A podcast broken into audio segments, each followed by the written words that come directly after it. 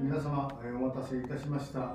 だいよんじゅっかいを迎えます。代官山シネマラジオをお送りしたいと思います。ここ代官山蔦屋書店より映画親父こと吉川仁志と、はい、同じく代官山蔦屋書店の丸山がお送りいたします。はい、えー、記念すべきだいよんじゅっかいめ、はい、えー、じゅういちがつじゅういちにちから公開された、はい、すずめの戸締まりという、はい、新海誠さんですね。いやー、この時期だから夏休みでもない、正月映画でもない、うん、まあ、このまま正月映画で怒涛のように流れ込んでいくと思うんだけれども、はいはい、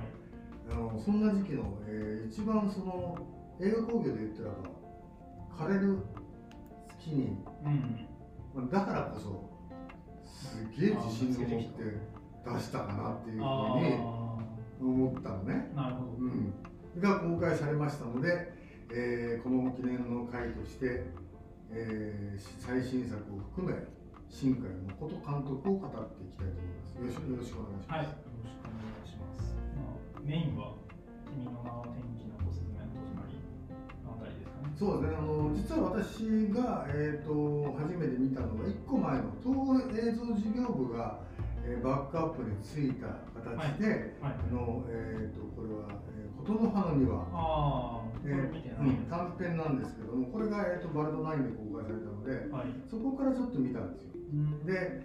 えー、と要するに今までインディペンデントで一人でコツコツやってたのを、はいはい、この才能を俺らはもらったぜっていう形で、うん、川村さんが川村元気と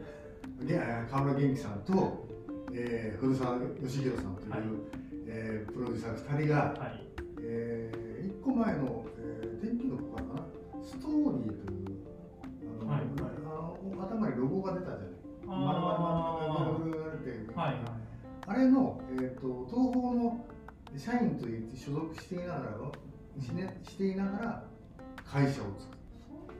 そういう、あ、そこを制作母体としてコミックスウェブとともに、はい、えー、と新海監督の新作を送り出そう、はい、そのふたりのバックアップがあって、うん、えーもうステップアップというか、ホップ、ステップ、ジャンプと、うん、えー、ここまで来たというところですね。そうですね。だから、ことの葉の庭の頃はまだ、えー、とインディペンデントで、配給だけ、えー、東宝の映像事業部がうちに や, やらせてくれってやるんだっていうふうな形だったんだけど、いよいよ君の名はというふうな、はいはい、えー、なんだろう、お化けヒットを生む形になるんですよね。うんうん、どうでした君の名は。このにせんじゅうろくねん公開なんですけど、当時見てなくて、はい、でもう本当、すずめの戸締まり見る数日前に見たんですけど、うんうん、ただこのタイミングで見てよかったなって思いましたね。うんうん、天気の子を劇場で最初に見てて、うん、でこれもまあある意味災害映画じゃないですか。うん、そうだね、水浸しだったね。水浸しで、その後で君の名は見て、うんうん、あ、これも結局災害なんだって思いましたし、うん、がっつり震災の影響を受けてる映画なんだってなっていうのを初めて知って、うん、で今回のまあ「すずめの戸締まり」が「君の名は」に関しては一応メタファーっぽく震災を描いてたけど、今回がっつり震災の映画だったので、うん、タイミング的というか、なんか見る順序的には意外と良かったのかなって思いますね。なるほどね。あのー俺もね、えーとその、そういう意味で震災とは知らずにね、うん、あのえー、と一番頭は宮崎に住んでる鈴芽ちゃんじゃないですか。はい、で、えーと、そこから神戸に行っちゃうじゃないですか。あ、だんだん北上します、ね。一個違うよ、熊本の地震があったんだから、熊本に一個寄れやっていうふうに思っちゃったのね。あとのことだけど、それはね。確かにそうですね。だからあの、そっちの方にさ、えーと神戸に行ってから、うん、結局、えー、と東京を経て、はい、で上福島の方に上がるというようなパターンなんだけど、はい、そういうふうなあのロードムービーでね、結局そこはね、うん、だからあのそこの、えー、と災害を起こすべくミミズだっけ？ミミズですね、うん、あの劇中で出てくるのは、そう、はい、それを、えー、閉じ込めておこうという戸を閉める、うんうん、だからえーと、戸を閉めるのは鍵じゃないですか。はい、だからオープニングからドアの鍵、自転車の鍵っていう、うわこれ鍵がキーがキーだっていうのはね、なるほどねっていうのは後で考える。でね、天気のこと、今の君の名はと天気の子、はい、あれ主人公は何歳だっけ？えーっとっていうか、えー、その日本とも俺にとってはお子ちゃまなのよ。ああ、中学中学生天気の子、あれ確かバイトして、うん、ダメだ、うん、なんか怒られるシーンがありましたよね。うんうん、だから多分中学生じゃなくて間違ってたらすいません。そう、うん、だから俺が一番ね、スズメが好きなのはちゃんとした、はい、えー、大人に足を組み込んでる高校生であるということね。はい、でそこからちゃんと恋愛の要素もある。うんうん、えー、全にさくは、はい、なんだ、えー、お子ちゃまお二人がお子ちゃまちゃやってるような印象。うん、だからそれの上の世代、えー、例えば天気の、えー、と君の名は、はい、そしたら長澤さん、長澤まさみさんが声をやった、えー、ウェイトレスの、はい、あのいい女性が出てきたり、うん、そういうふうな上の、えー、世代を出すけれども、うん、基本主人公がさ、子供だなという子供の世界がちょっと俺には、はい、あのなんだろう、今、うん、こうそこに踏み込めなかった。で今回はドストライクの青春映画で、あのなっていて、うん、もうなんだろうな、恋愛の要素もあってロードムービーもあってファンタジーであって、もう最強の映画作ったっていうのね。多分君の名も天気の子もすずめの戸締まりも、うん、全部男の子と女の子が一応バディになってるじゃないですか。なんか毎回年の差、うん、がある気がして、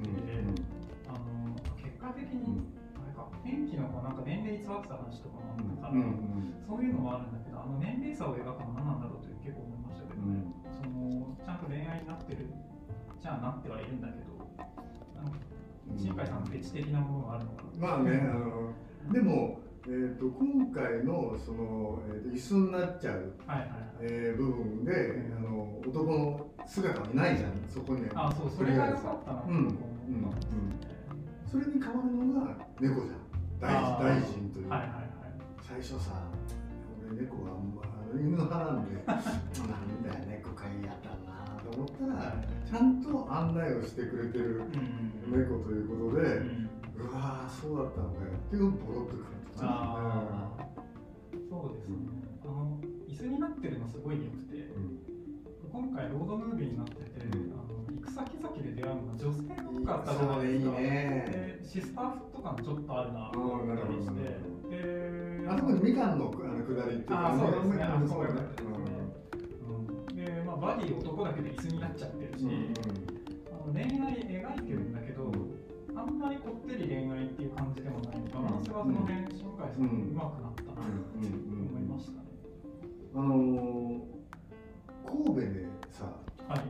バーのマダムで、ママの人にさ、うわ、さゆりちゃん、一発で声わかる。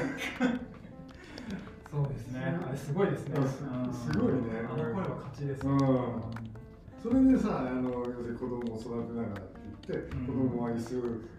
をおもちゃ代わりにしてっていうようなさ、そういうそのコミュニティもそこであって、でなもうなんだろう、中だるみが全くないこと思うんで。で、俺が感心したのは東京、やっぱりね、東京の風景よく見てるわ。ああ、そうですね。あの公開した年の東京を描いてるのがすごいですよね。だから、うっと思ったのは、うわ、やられたと思ったのは、お茶の水の地下鉄であそこ。ああ、はい。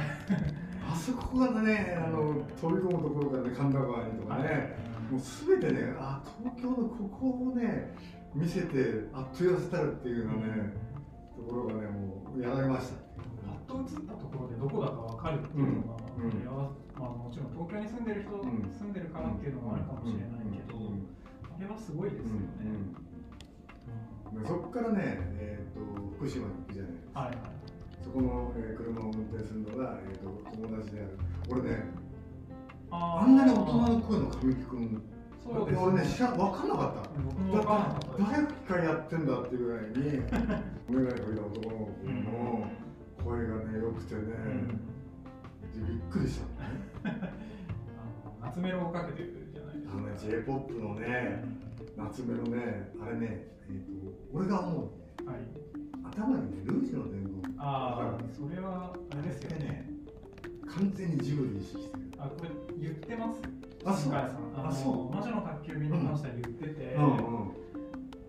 そう。だからルージュの伝言流れてる時、おいとか思って、そこまでやるんだと思って。で、もっと言うと、ジブリにね、あの、こんだけ俺作ってるんだから、まあ、ジブリさん、作るほど映画っていうふうに言ってないかっていうふうな感じがするのね。だって、それは本当にそうですね。そう。えー、もう一つ思ったのは、ミミズが出てくるシーンのロングシングルショット、データロッチ、そのままじゃん。で、あとなんデザインはちょっとたたり紙を思い出すなと思ったりして、でこれ別に、まあ、影響を受けてるのも言ってるし、うんうん、オマージュでもいいんですけど、うんうん、なんかやっぱジブリ強いなって思っちゃったんですよね。なんかそのよぎっちゃう時点で。うんうん、あ、そう、だから俺もよぎるよ。よぎるけども、ジブリがあの映画を俺ら見せてくれてない現状を見ると、うん、あ、それに代わる世界のエンターテインメントのアニメーションは俺だよっていう感じでやってはいないか、そんだけのなんだろう、もう立ち位置に来ちゃって、うん、もうジブリに対してちょっと挑戦してる感があって、うん、そこすごくね、俺ね、いいのよ。あー、まあ、確かにそういう気概でやってんだろうなっていうのはありますよね。うん、そう、すべて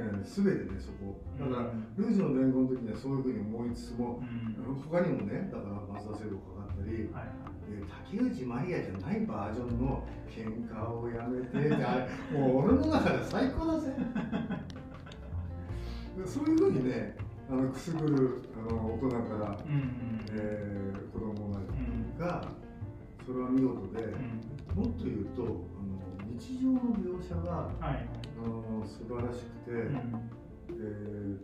車で、え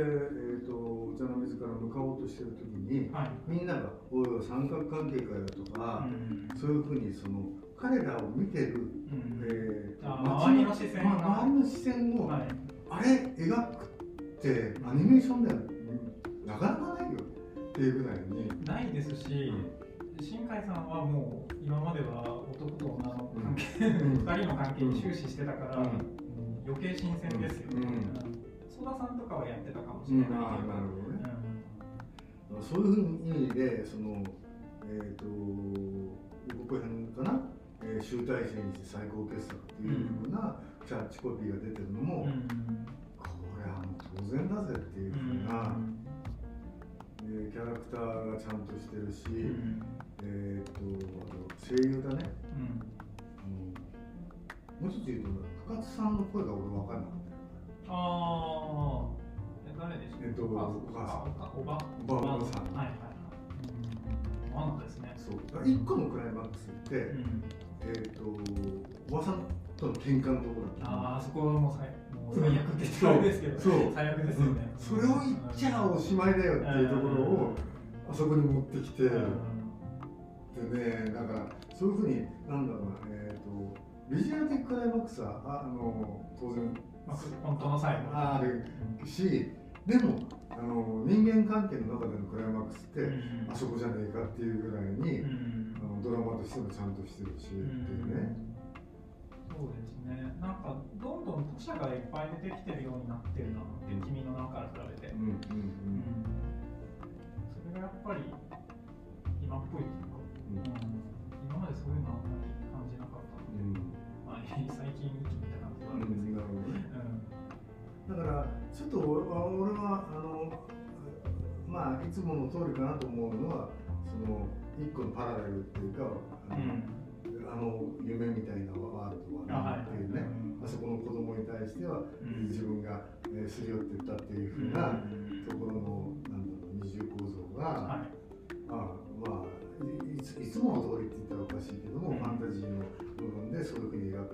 ものだなっていうのね、うん、だから、えー、極論に言うと、えー、オープニングいらないし、その、えー、そこのすり寄るところも俺はいらないかな。あ、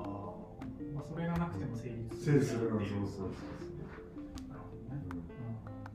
うん、え、な、どのぐらいのでかいスクリーンで見た？ああ、僕は、えっと、せっかくなので、うん、池袋のグランドシネマサンシャイン行きましたね。うんうんえー、といっぱい入ってましたよ。そうですね。えっと前作前々作対比で言っても上回ってるから、うんえー、ここ最近の中で一番のヒットスタートで、多分、えー、この評判を聞きつけて広まって正月興行まで行ってしまうんではないか、うん、行ってしまって、えー、まあ川さん的としては単純に東宝っていうかストーリーのプロデューサーふたりも、えー、にひゃくおくっていうラインは行きたいなと思ってるし、はいで、もっといいすごいのはあの世界マーケットを目指してるから、あ海外人気でもどうなんですかね、あんま知らないんですけど、まあ、すごいすごい、だからあの世界の宮崎が作らなくなったから、うん、世界の世界の深海がそれにとって変わってるっていうか、うん、それで十分っていうかもう、うん、その戦略に、うん、だからえっ、ー、となんだろう、えー、みこしを担いでっていう言い方はちょっと失礼だけど、はい、新海さんを、うんえー、要するにバックアップした、うんえー、川村元気さんと古澤良彦のふたりは、うん、もうその瞬間から世界マーケットを目指してる、うん、あのなんだろうな、アニメの、えー、コンベンションのかなんかですぐにロサンゼルス行って、あー、えー、なんだろう、天気予報を少し見せたりとか。種まきしてたりとか、はい、非常に海外に向かった戦略は取ってるので、うん、もっともっとそれはあの進むと思うけども、うん、こんだけのものを作っちゃって、あと次どうするのっていうところがあるような。でもこの、まあ、直近さんさくでさんぶさくって言えるんじゃないのかなって思ったので、うん、次全然違うの、うん、それこそ災害とか全然絡んでないのをもう撮ってもいいんじゃないのかなと思いますよ、うんうんうん、エスエフ 撮ってもいいと思うし、もともとそういうドレーナイ、ドレーナイ撮ってもいいと思うし、ああそうですね、うんうん、なるほどね。でも海外照準合わせてるのはなんとなく分かりますね、うん、あの昔だったら「君の名は」とかであの滝くんといつか、うん、入れ替わって、うん、でそれを確認するのに胸触るシーンとか、なんかそこはもう今だったら絶対入れないっていう新海さんが出たりして、うんうん、そうそうそれが、うん、多分今世界レベルでそれやると反感食う可能性もあるんだろうなとか思ったりもして、うんうんうん、そこでめちゃくちゃ気を使ってる気はしましたね。そういう、うん、なんか無駄なパンチラとかないしとか、あ、はいはいはい、空から落ちてきて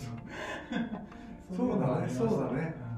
だから、えっと、本来はね、えっと、これ古澤プロデューサーが言ってたのかな、あの琴ノの半円島なんて、はいえっと、足フェチそのものの映画だから、あの要するにフェチズ、フェチズムをかなり持ってる監督のはずなんだけど、うん、その辺はちょっと浄化されてますよね。そうだから、えっと、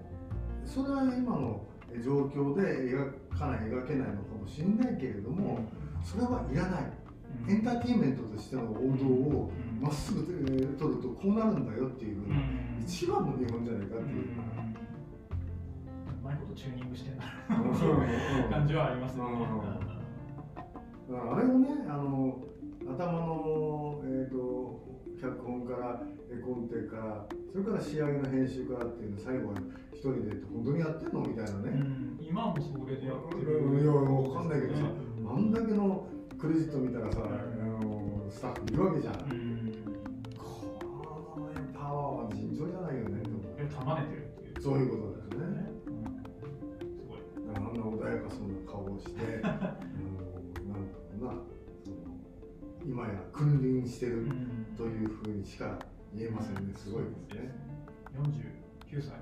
うん、見えないですね、見えないですね、あの、うん若作りというか、えー、と童顔ですから、うんえー、そうには見えないですけども、この先じゅうねん、あとじゅうねん、うんえー、何本見せてくれるかわかんないですけども、うん、本当にまた、えー、これで次回作楽しみ。そうですね、全然違うの撮ってほしい、うん、ここまで来たらそういうことですねはい、はい、えー、とこれから多分私が見たのは同胞の試写室で、えー、試写室サイズだったので、はいはい、これは最低でも ティーシーエックス、そうですね、でかいので見ないということも思ってますので、また見に行きたいと思います。はい、皆さんもぜひこれは見て損のない映画ですので、行っていただければよろしいですか。はい、それでは今回はこれにて終了です。皆さんまた次回お会いしましょう。さようなら。